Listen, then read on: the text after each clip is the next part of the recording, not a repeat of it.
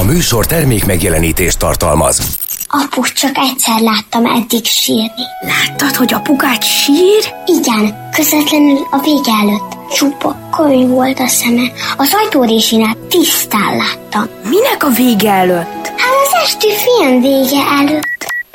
Filmszerész, egy rádióműsor, ami segít abban, hogy legyen mit eldörzsölni a szeme alján. Az Érdefem 1013 filmes, tévés, mozis magazinja Kovács Gellértel és Urbán Szabolcsal. Minden, minden csütörtökön, este héttől. És anyukád? Képzeld, oda bújt hozzá. Sok szeretettel köszönjük a kedves hallgatókat, az Érdefem 101.3 hallgatóit, illetve a Rádió B hallgatóit. A vonalban Kovács Gellért otthonról, én pedig Urbán Szabolcs vagyok a stúdióból. Hello Gellért! Ha, Szevasz Szabi, üdvözlöm a kedves hallgatókat ha, én is. Ha megengeded, akkor rögtön kérdéssel kezdeném. Ugye hosszú idő után először nekifogtunk egy sorozatnak, ez pedig a korona, és nagyon nagy élvezettel ö, forgatjuk, ö, illetve nézzük ezt a, ezt a kiváló alkotást, és az jutott eszünkbe, most már a harmadik évadot kezdtük el, ugye ahol váltás volt a szereplőgárdában, Viszonylag hamar, hamar meg lehet szokni, ugye megszerettük az első két évad szereplőit, és viszonylag hamar hozzászoktunk az új szereplőkhöz, mindenki kiváló egyébként. És az jutott eszünkbe, hogy a, lehet, hogy beszéltünk már erről, hogy a királyi család mit szólt ehhez a sorozathoz. Illetve egy, ez az egyik kérdés, a másik az, hogy ez történelmileg ezek így helyes dolgokat dolgoznak fel, tehát helytállóak ezek a dolgok benne? Hát választjuk ketté a dolgot. A, az először a feedback, uh-huh. hogy, hogy mit szóltak ők konkrétan hozzá. Hogyha nagyon röviden szeretném megfogalmazni, akkor a semmivel tudnám leírni a, a reakcióikat. Egy valamelyest talán mégis a konkrétabb állásfoglalás volt, talán éppen az általad említett harmadik évad környékén, hogy nézi Erzsébet királynő a sorozatot, és a család is nézi, de nem kívánja kommentálni. Uh-huh. Ami, ö, ami persze elzárkózást is jelenthet, de hogyha valaki nézi a sorozatot, és mondjuk ö, abból tájékozódik, hogy mégis hogyan zajlanak a dolgok, ö, akár csak a kommunikációs dolgok, vagy hogyan viszonyul a királyi család a médiához, akkor az kiderül belőle, hogy ha fel lennének háborodva azon, amit látnak, ha iszonyatos pontatlanságot érzékelnének, akkor annak hangot adnának. Ö, és az, hogy, hogy nem mondják azt, hogy ez szuper vagy nem szuper, hát azért ez szerintem érthető. Igen, igen. Tehát ez az egyik fele az, az, az egy, a, a, a kérdésednek, vagy hát az egyik kérdés. A másik pedig, hogy éppen most a negyedik évad kapcsán volt egy ilyen, hát aprócska kis, nem is mondanám viharnak, egy, egy, egy, egy talán, talán egy, egy, egy picike erőteljesebb negatív vízhangja annyiban a negyedik évadnak, hogy hát ott ugye a sorozat történetének legalábbis aktuálisan ugye a legérzékenyebb része készült el, ugye ott lép a képbe Diana hercegnő és hát azért arról, hogy milyen viszonyban volt ő a királyi családdal, hogy Erzsébet királynővel azért úgy elég sokat tudni, egy színdarab is készült erről, egy film is, akinek egyébként ugyanaz, aminek egyébként ugyanaz az alkotója, mint a Korona című sorozatnak, és itt a, a királyi családhoz köthető ember megszólalt, felszólította a Netflixet, hogy lássák el inzertekkel a Korona című sorozatot, legfőképpen ezt az évadot, és írják ki, hogy amit láthatnak, az nem dokumentum dráma, hanem fikció. Uh-huh. Mert ők attól tartanak, hogy mindent, amit láthatnak, és gondolom itt inkább a, a az ilyen, az olyan dolgokra gondolnak, ami, a, a, aminél senki nem lehetett ott. Tehát az olyan párbeszédekre, vagy az olyan pillantásokra, ami, amit igazából a művészi szabadságra kell bízni szerintem, és végül az alkotók is tulajdonképpen így reagáltak, hogy ők azt gondolják, hogy egy fikciós játékfilm sorozatnál nem kell külön fölhívni a figyelmet arra, hogy fikciós és hogy játékfilm sorozat. Uh-huh. Tehát ő, ő, ő, ők arról, és szerintem ebben igazuk van, ők arról a saját uh, nyilatkozatuk szerint sem tehetnek, ha valaki száz százalékig azonosul azzal, amit lát és ezt megteheti egy légből kapott uh, szappanopera történettel is. ugyanúgy, mint egy olyan sztorival, amelynek egyébként valósak az alapjai. És uh, igazából ennyi. Én azt gondolom, hogy mivel rettenetesen sok interjút készítettek a készítők, nagyon alaposan utána jártak mindennek, uh, és aztán persze értek a, az írói uh, fantázia szabadságával, Szerintem amit itt láthatunk, azoknak a sarokpontjai és a végpontjai, azok valószínűleg valósak.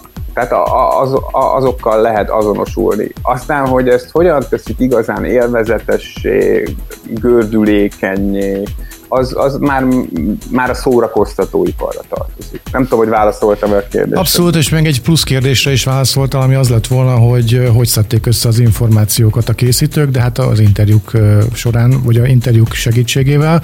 Úgyhogy ezt megbeszéltük. Jó, köszönöm szépen a kielégítő választ, nagyon érdekelt a, a kérdésemre a válasz, úgyhogy azt megkaptam.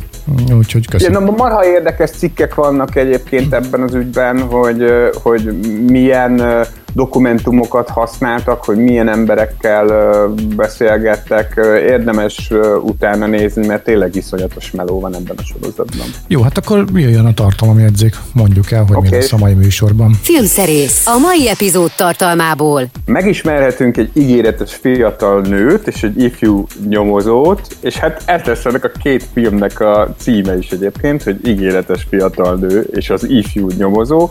Aztán az Eufória című HBO TV sorozat két részes külön kiadásának a második része is megérkezett a, hát a csatornára, meg a streaming, a streaming szolgáltató felületre is, erről is beszélünk.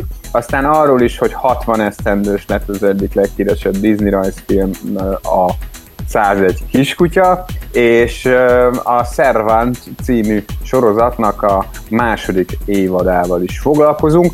Ami pedig a zenéket illeti, az eufóriára csatolunk vissza.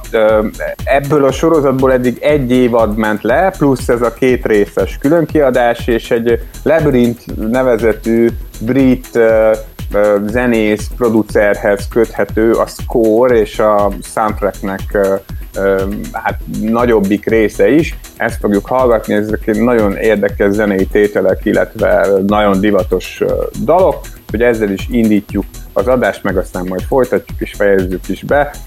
Az első rövidke kis score részlet a New Girl címet viseli, azt hiszem, hogy nagyjából ezzel indult annak idején az Euphoria című sorozat.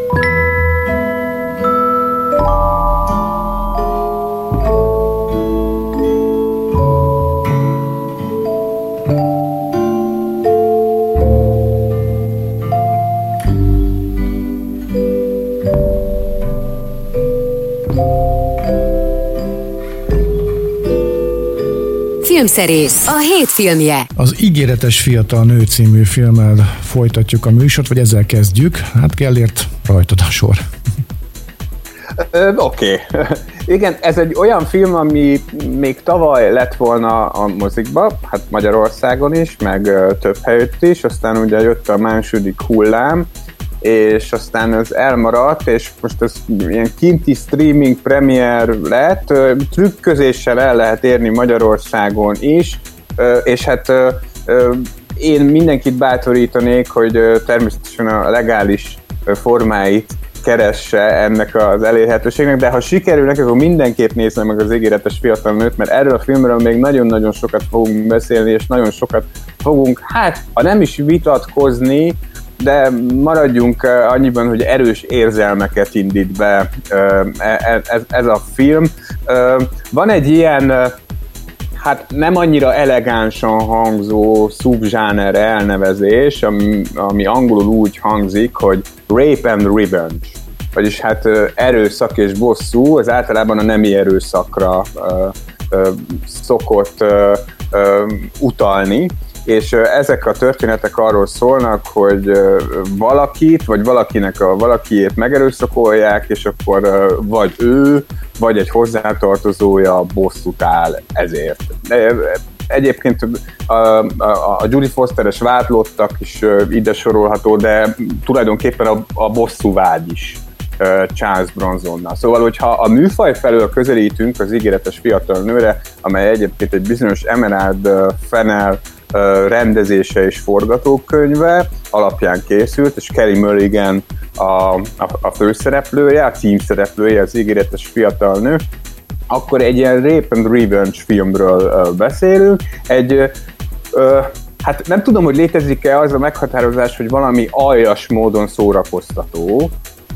Ha létezik, akkor ez egy aljas módon szórakoztató film ami azt jelenti, hogy nézeti magát, tehát abszolút kikapcsolódást nyújt, izgalmas, klippes, nagyon sokszor még humoros is, és aztán a leges legvégére pedig hát úgy rendesen tökön rúgja az embert, vagy éppen amilyen van neki, mert nem felejti el egy percig sem, hogy nagyon-nagyon komoly téma, amiről szól. De hogy mi ez? A főszereplőnk Cassandra, egy, hát egy fiatal lány, ismételten utalva a címre, akinek rendkívül különös, hát mondjuk azt, hogy hobbija van. Ő azt csinálja, hogy fölöltözik buli ruhába, elmegy különböző helyekre, kocsmába, mindenféle partikra, ahol totál részegnek vagy bedrogozottnak teteti magát és ott általában kinézi magának egy férfi, aki hazaviszi őt, és, és hát megpróbál visszaélni a, a, a helyzettel. És ezek a szituk úgy néznek ki, az a koreográfiájuk, hogy próbálkozik a férfi, és ahogy mondjuk egy nagyon részeg ember tud tiltakozni, úgy a Cassandra tiltakozik, tehát számtalanszor elmondja az este folyamán, akár már akkor is, amikor már az ágyon fekszik, hogy nem, nem, ő ezt nem akarja. De a legtöbbször az történik, hogy a, a férfi ignorálja ezt a megjegyzést, vagy a, a nemet, ez nagyon fontos, hogy ignorálja a nemet, és egy tulajdonképpen egy félelmetes dramaturgiai pillanatban egyszer csak abba hagyja a színészkedést Cassandra, ö, ö, józanná, visszaváltozik, és szembesíti a férfit azzal, hogy éppen mire készült egy részeg nővel szemben, egy öntudatlan nővel szemben. És van egy kis füzete is, ahol Cassandra vezeti azt, hogy hány pasit szivatott így meg, és hát ő ezt ilyen pedagógiai célzattal csinálja. De van, van az ő hobbiának, vagy a, hát nem tudom, a furcsaságának, ennek a furcsa időtöltésének egy oka is, hogy ő ezt miért csinálja. És ez nem olyan nagyon lassan, de, de jó ritmusban adagolva derül ki a filmből, hogy, hogy, hogy ő miért is lett ilyen bosszúálló és minél többet tudunk meg, a helyzet annál durvább lesz, annál inkább drámaibb lesz, és kapunk a film végén egy olyan finálét, ami hát ami úgy igencsak földhöz vágja a, a, az embert, és én azt bírtam ezt a film, ebben a filmben nagyon, amellett, hogy tényleg csodálatos benne a Kenny Mulligan, és nagyon jól megvan írva a forgatókönyv, hogy nincs benne félrebeszélés. Tehát, hogy, hogy ilyen már-már már már ilyen zavarba ejtően triviálisak az érvei ennek a filmnek. Egyszerűen azt állítja, hogy a nem az minden körülmények között nem, és hogyha te ezzel nem foglalkozol, ezzel a nemmel, vagy mondjuk megpróbálod mentegetni azokat, akik csak azért, mert fiatalok voltak, vagy egyetemisták, vagy nem tudom én, ö, ö, ilyesmit csináltak, hogy, hogy kihasználtak ö, nőket, akkor te nem esendő vagy, hanem bűnös. Uh-huh. és, és ezzel szembe kell nézned, ha tetszik, ha nem, mert e, ezek mögött a történetek mögött sorsok vannak, és amit még állít a film, és ez is iszonyú triviális, de, de tornádó erejű egyébként a hatása, hogy, hogy a legtöbb ember az nem pszichopata, a legtöbb embert megérintő nem erőszak, de a legtöbb ember csak akkor, hogyha vele történik meg, vagy egy hozzátartozójával. Egyébként meg, egyébként meg szeretik ezeket a dolgokat nagyon sokszor mihez képest kezelni. Igen, szép komplex sztori, úgyhogy még, még, még fel is keltetted az érdeklődésemet a film iránt. Ezt hol nézem én meg? Hát figyelj, ez kint streaming premier elérhető Magyarországon is. Uh-huh. Jó. Szerintem kölcsönözhető is egyébként. Rajta leszek. Az Eufória című filmnek a zenéjéből válogatunk a mai napon. Labyrinth a, ennek a filmzenének a jegyzője, ez egy brit mondjuk azt, hogy úriember, és Zendajával közösen készített egy tételt, az All for Us-t. Erről akarsz valamit mondani, vagy csak simán hallgassuk meg? Igen, ez egy emblematikus dala az Euphoria HBO sorozatnak. Ez volt az első évad fináléjában. Ez a dal egy meglehetősen emlékezetes jelenetben.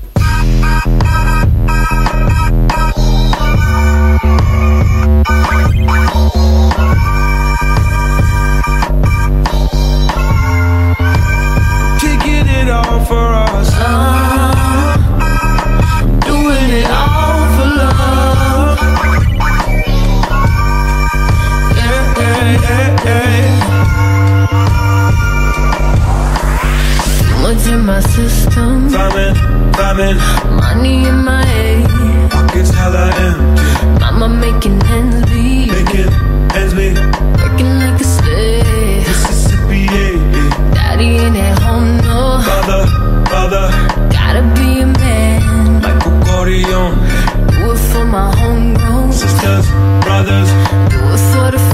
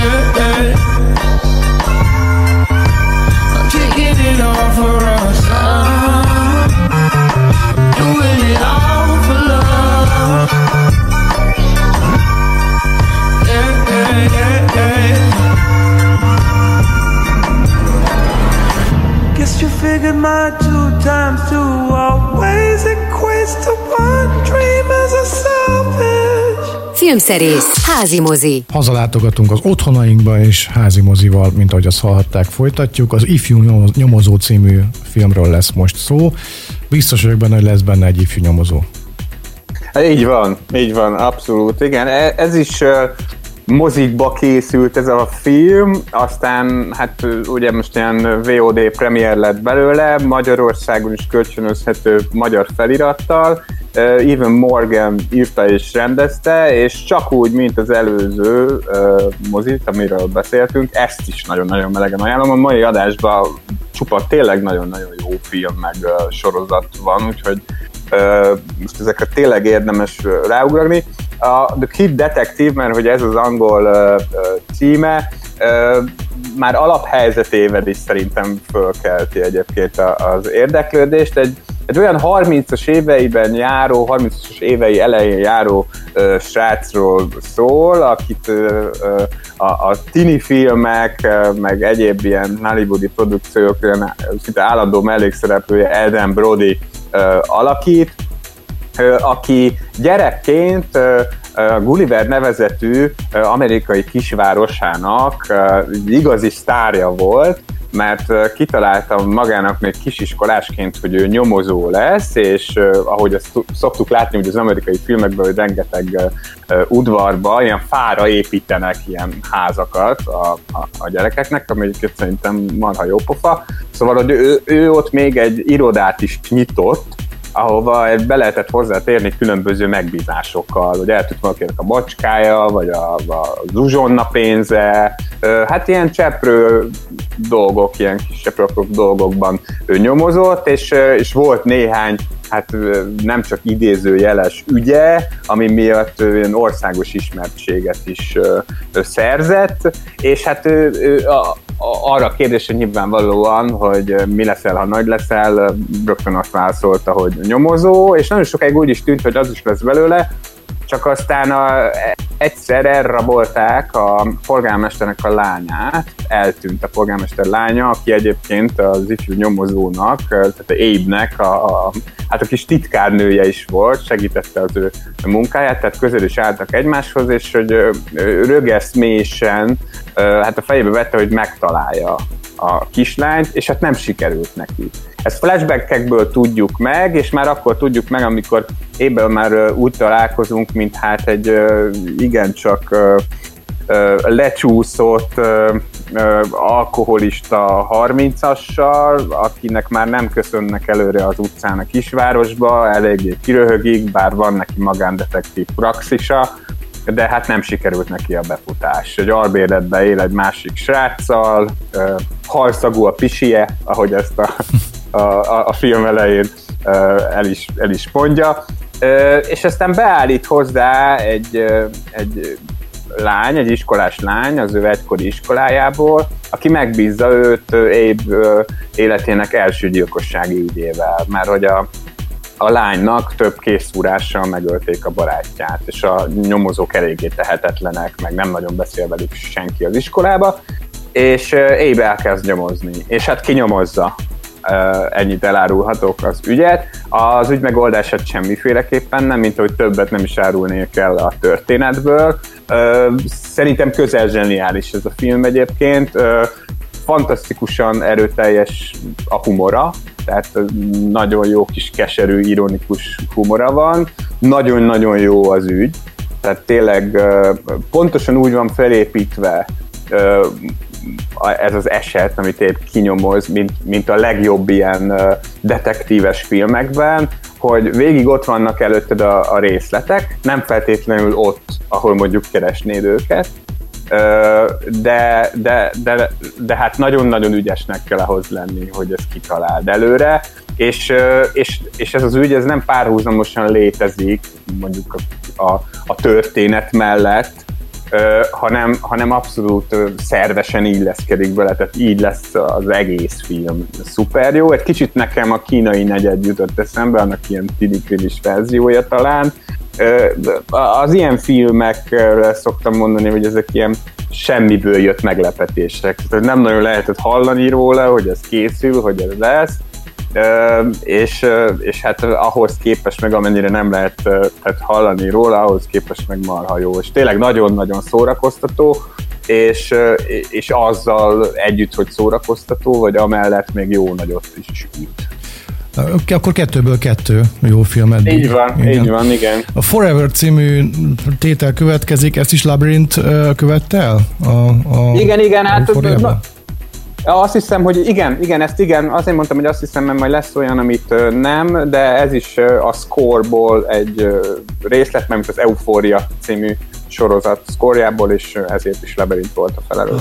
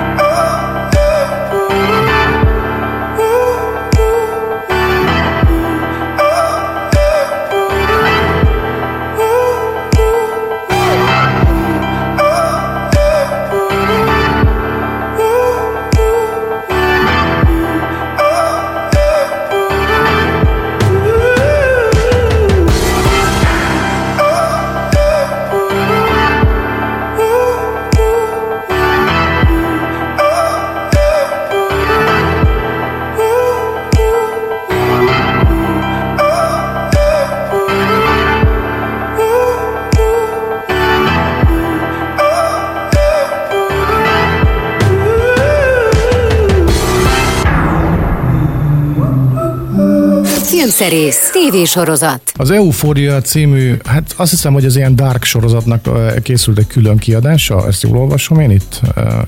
Jules, Igen. Na, Jules, vagy Jules néven. Jules. cím. Hát Juice, Juice, akárhogy ejthetjük. Igen, az Eufóriáról már többször is beszéltünk, ez ugye egy HBO sorozat, elvileg egy izraeli sorozatnak az amerikai remake de az eredetihez nem sok köze van, csak az alapállásban, hogy tinikről szólt az is, meg tinikről szól ez is, meglehetősen szókimondó, szex, drog, rock and roll, minden van benne, de leginkább az érzékenysége az, ami miatt hát szenzációs, és nagyon-nagyon fontos. Minden olyan témáról beszél, ami tabunak számít, és úgy is ábrázolja ezeket, vizuálisan és rendkívül gazdag és, és ötletes, és hát azt ugye nem tudjuk elégszer hangsúlyozni, hogy ennek a sorozatnak az operatője Rév Marcel, aki egyre nagyobb névnek számít Hollywoodban, és tényleg fantasztikus, amit az Euphoria sorozatban csinál. És hát ugye volt ennek egy első évada, tavaly, azt hiszem, és, és aztán készítettek hozzá, vagy tavaly, tavaly előtt, és aztán készítettek hozzá most egy ilyen két részes külön kiadást, aminek dramaturgiailag az a funkciója, hogy átvezesse az első évadot a másodikba. És a két főszereplő szemszögéből mesélte el, hogy hát ők kvázi szakítottak az első évad végén, két két tiniről van szó, az egyiket Zendaya alakítja, a másikat pedig Hunter Schaefer, ő egy trans nemű fiatal, ő Jules egyébként, és a, e, ennek a két ennek a két srácnak, két fiatalnak a, a, a szemszöge lett feldolgozva ebbe a két részbe. Karácsony környékén volt az endajás, tehát a, a, a Rue fókuszából készített epizód, és most került föl az HBO Go-ra a, a, a más, második rész. Hogy konkrétan mi történik ebben a két részben, ezzel azt gondolom, hogy azért felesleges foglalkozni, mert aki nem látott még egyetlen eufória rész sem, annak teljesen érthetetlen.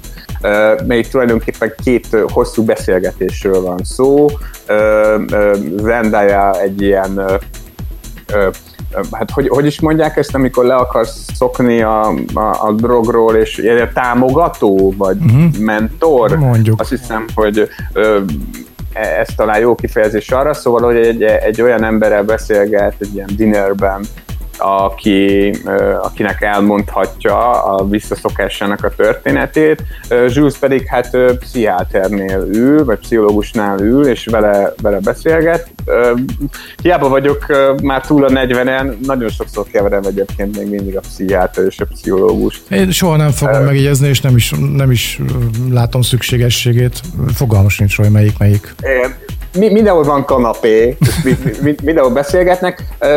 Úgy fejben tudom a különbséget, az egyik, az egyik a, a pszichiáter azt hiszem, az sok inkább klinikai szemszögből közelíti meg ezeket a, a dolgokat. A, a, a pszichológus az meg talán kevesebb gyógyszert ír fel. Ez most biztos ilyen nagyon hát nem tudom, hogy a falvédős meghatározása volt, de, de én valahogy erre tippelek, hogy ez lehet a különbség. Szóval mindegy, a Hunter Schaefer által alakított karakter ott ül egy kanapén és, és beszélget, és rettenetesen erős ez a rész is, mint ahogy az előző is az volt. Szerintem az a legnagyobb találmánya ennek a sorozatnak egyébként, hogy hogy látszólag olyan, mintha mintha így igazából az lenne a lényege, hogy, hogy azoknak a már nem tiniknek mesél a tinédzserekről, akik érdeklődnek irántuk, de igazából ez a közös nevezőről szól. Tehát arról, hogy az ő problémáik a mi problémáink is. Mert majd belőlük lesznek olyan felnőttek, mint amilyenek mi vagyunk. És igazából pont, pont ez az, ami miatt én nem is mondanám tini sorozatnak az eufóriát, hanem ez egy nagyon erős, explicit, őszinte, merész sorozat, amely tényleg nagyon égető mai problémákról tud mind emberileg, mind szakmailag igen, csak magas színvonalon mesélni. Minden esetre a lányomnak nem ajánlom, aki természetesen már túl van rajta, tehát kicsit, kicsit merész. És neki tetszett egyébként? Hát oda van érte, persze, persze. Hát remélem, hogy, hogy nem vésődött bele olyan dolog, amit majd egy pszichiáternek vagy egy pszichológusnak kell kifejtenie belőle. Nem, figyelj, itt a probléma az lehet, hogy, hogy, hogy hogy mondjuk, ha, ha esetleg annyira pici még az a valaki, aki nem, nem, nem, nem tudja ezeket a problémaköröket befogadni. Uh-huh. De ha már az ő világa bármennyire rányílt ezekre a kérdésekre, akkor csak használni tud az eufória. Tehát, hogy itt, uh, itt, itt, itt nagyon súlyosan uh, általában egy kicsit talán kegyetlenül is a következményekről van szó. Tehát azt nem lehet mondani az eufóriára, hogy uh, hogy, hogy felelőtlen sorozat uh, lenne. De az biztos, hogy korhatáros, igen. Én, én, én 16 pluszosnak mindenképp azért mondom. Ebből a sorozatból játszuk a mai műsor zenéit. Lordi következik, és a Liability című felvétel. Ez most a Lordi egy előadó, neki írt a Labyrinth a zenét, vagy pedig ez a teljesen önálló valami? Nem, ez a soundtrack része, ez egy Lordi dal, ami ebben a második külön kiadásban, tehát Jules ö, epizódjában egy nagyon fontos helyen megszólal.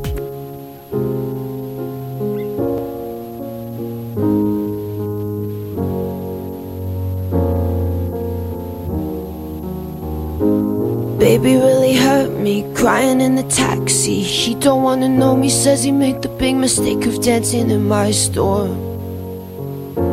Says it was poison, so I guess I'll go home. Into the arms of the girl that I love, the only love I haven't screwed up. She's so hard to please, but she's a forest fire.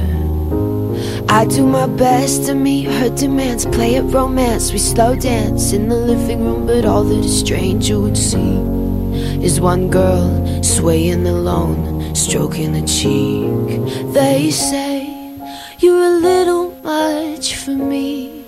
You're a liability.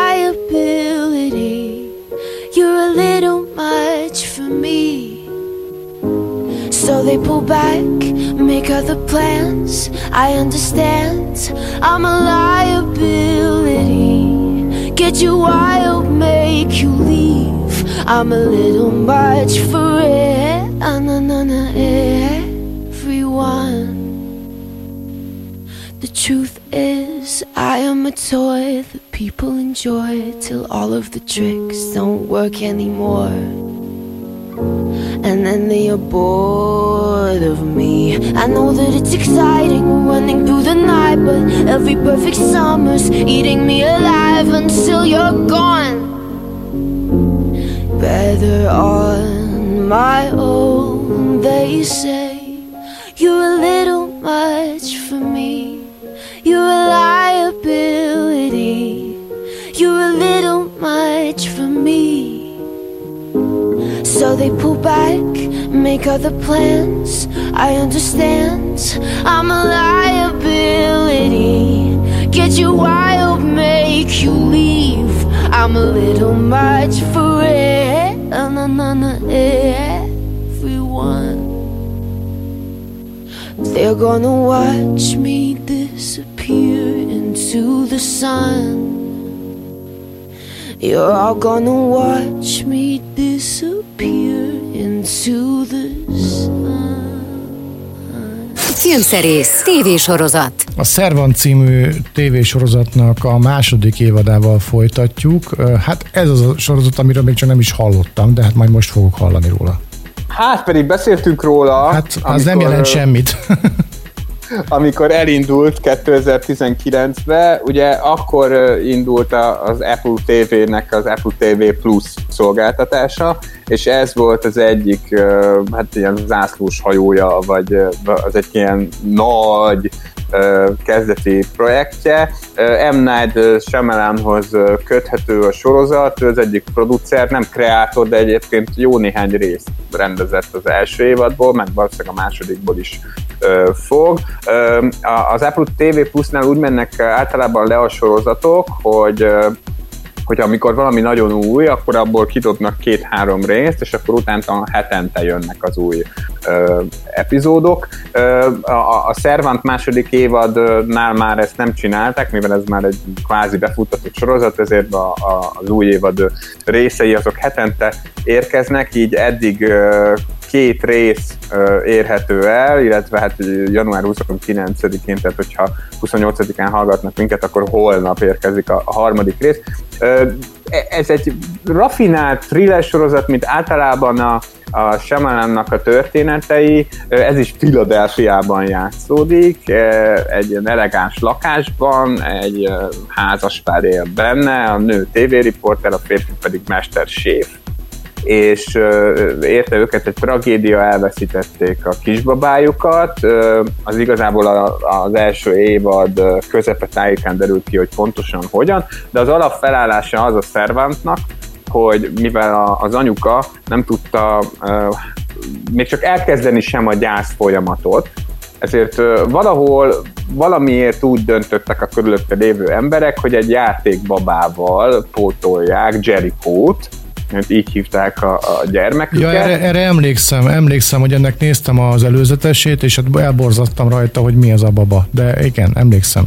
emlékszem. Igen, és hát tulajdonképpen már az első rész végén jött a nagy fordulat, ami, és ez a fordulat igazából már ez, a, ez az alaphelyzet része volt, hogy érkezik a családba egy babysitter, aki elvileg benne van ebben a játékban, uh, uh, Lien, Liennek hívják a, a karaktert, és egy nagyon érdekes nevű fiatal színésznő alakítja őt, Neil Tiger Free-nek hívják ezt a uh, színésznőt, szóval megérkezik a házaspárhoz, és uh, hát, hogy akkor most ő majd ezt a uh, játékbabát uh, hát szitteli, igen ám, de hogy rögtön az első évad első rész végén egyszer csak ez a játékbaba nem tudjuk miért igazi lesz.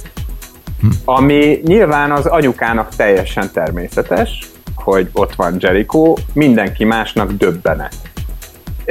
és senki nem tudja, hogy miért. Hogy az, hogy ennek a nagyon furán viselkedő, bibliával mászkáló kiscsajnak valami köze van ehhez a varázslathoz, az egészen bizonyos, de ennek a sorozatnak az a legfőbb vonzereje, hogy a természet fölöttivel inkább csak koketál. Tehát inkább arra játszik rá, hogy, hogy ez, a, ez a varázslat, vagy ez a csoda, vagy nevezzük bárminek, ez milyen félelmetes folyamatokat indít el az egyes szereplőkben. Ez az egyik része, a, másik fele pedig, hogy nagyon érdekesen használják a, az ételeket például ebben a sorozatban, tehát kicsit ilyen gastrohorror is az egész, mert ugye a, a, a, a srác, a férj, az ugye egy mesterséf, aki, aki alapvetően ilyen, ilyen kísérletező konyhát vezet, vagy hát ilyen mindenféle fura dolgokból készít ételeket, és hát nagyon sokszor ezek a, az ételek, ezek a ut- utalnak az adott résznek a szimbolikájára is. Tehát sokszor eléggé nyomósforgatóak ezek a, ezek a dolgok, és, és ezekből az elemekből áll össze egy ilyen eléggé különleges hangulatú sorozat, aminek most elindult a második évada, és hogy nem akarok belemenni a történetbe, mert azért szerintem ezt a sorozatot ezt nem nézik olyan nagyon sokan, és hát most valaki kedvet kapott, és akkor végképp nem szeretném elrontani a, a szórakozását, de Annyit mondanék csak, hogy a második évad úgy tűnik, hogy, hogy, hogy egy picit más irányba billenti a hangulatot is, a történet irányát is másfelé viszi el. Aztán majd meglátjuk, szerintem az első évad egyébként eléggé kompakt volt, Szóval én úgy éreztem, hogy nem feltétlenül kellett volna ezt folytatni, de hát hogyha a megrendelő azt mondja, hogy a sorozatot folytatni kell, akkor általában azt a sorozatot folytatni. Igen, hát az Euphoria című sorozatnak a zenéjével megyünk tovább, az Arriving at the Formal című tétellel, amit szintén Labyrinthnek köszönhetünk, ha jól sejtem. Így van, ez, ez egy instrumentális felvétel lesz.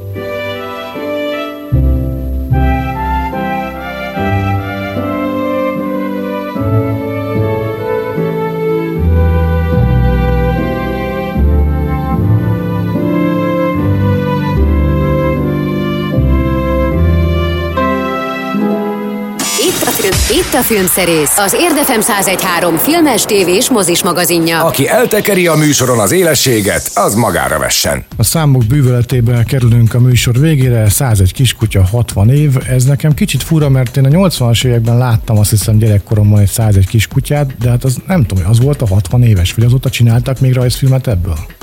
Ö, hát csináltak tévéváltozatot, meg volt ennek élőszerepes verzió is a 90-es években, de nem, elmondom, hogy ez hogy volt.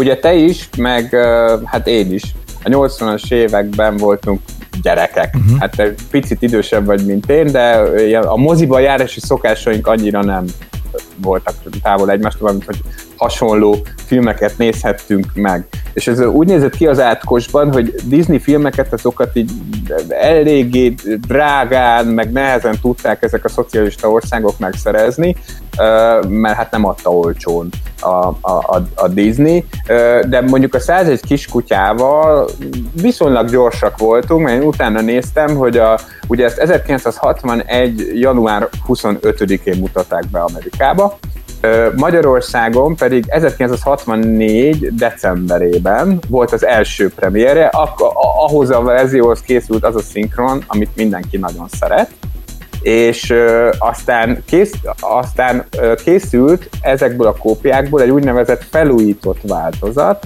1984 tavaszán vetítették a magyar mozik. Na szerintem ez az, amit te láttál. Így van, így van. És, és ez az, amit én is láttam, és aztán 1995-ben is visszakerült a mozikba, egy, egy, akkor már egy új szinkron, magyar szinkront készítettek hozzá, tehát a 84-es bemutató idején még a 64-es, akkor 20 éves szinkront lehetett hallgatni. Szóval ez a, ez, ez, a, ez a története a 101 kis kutya bemutatásainak, vagy nem is tudom. Ami pedig magát a filmet illeti, Szóval, hogy nekem, bár én még soha nem raktam össze egyébként ilyen all-time top 10-et, de hogyha egyszer majd összerakok, a 101 kiskutya az nekem biztos az első ötben van. A, nem a rajzfilmek, hanem a filmek között. Mm. Tehát, hogy én, én, ezt a, én ezt egy rendkívül kiemelkedő, egészen bűbájos és fantasztikusan izgalmas, nagyon jól megcsinált filmnek gondolom, ami valószínűleg mindig ugyanúgy fog hatni. Egyrészt persze a cukiság faktor is fantasztikus, meg óriási, tehát egy tényleg itt nagyon sok pöttyös kiskutyáról beszélünk különben. De, de, de, de ha csak azt veszük, hogy ez az a Disney, amiben igazából egyetlen egyszer énekelnek csak. Tehát, hogy ez nem, ez nem musical, hanem egy, egy prózai mű. úgy sem ciki, hogy beszélnek benne egymás között az állatok, mert ez nyilván a mesekönyvből Dodie Smith brit író mesekönyvéből lett átemelve, az állatok szerencsére csak egymást értik, a, az emberek abszolút ugatást hallanak, tehát hogy e, ez is egy ilyen érdekes szemszögöt varázsol a nézőnek, vagy ad a nézőnek, ajándékoz a nézőnek, hogy mi értjük mind a két világot. Ez a része is nagyon jó szerintem, és hát azért azt mondjuk ki, hogy a 101 kiskutya az egy Hitchcocki thriller. Tehát itt, itt van egy nagyon komoly kutyarablás, és van egy olyan főgonosz Szörnyella személyében, akitől még 40-en túl is kitör a frász. Igen, és Tehát, a kiskutyák bőréből akar magának bundát varni. Ugye? Hát ez, igen, ez a Hitchcocki, Hitchcocki horror, igen.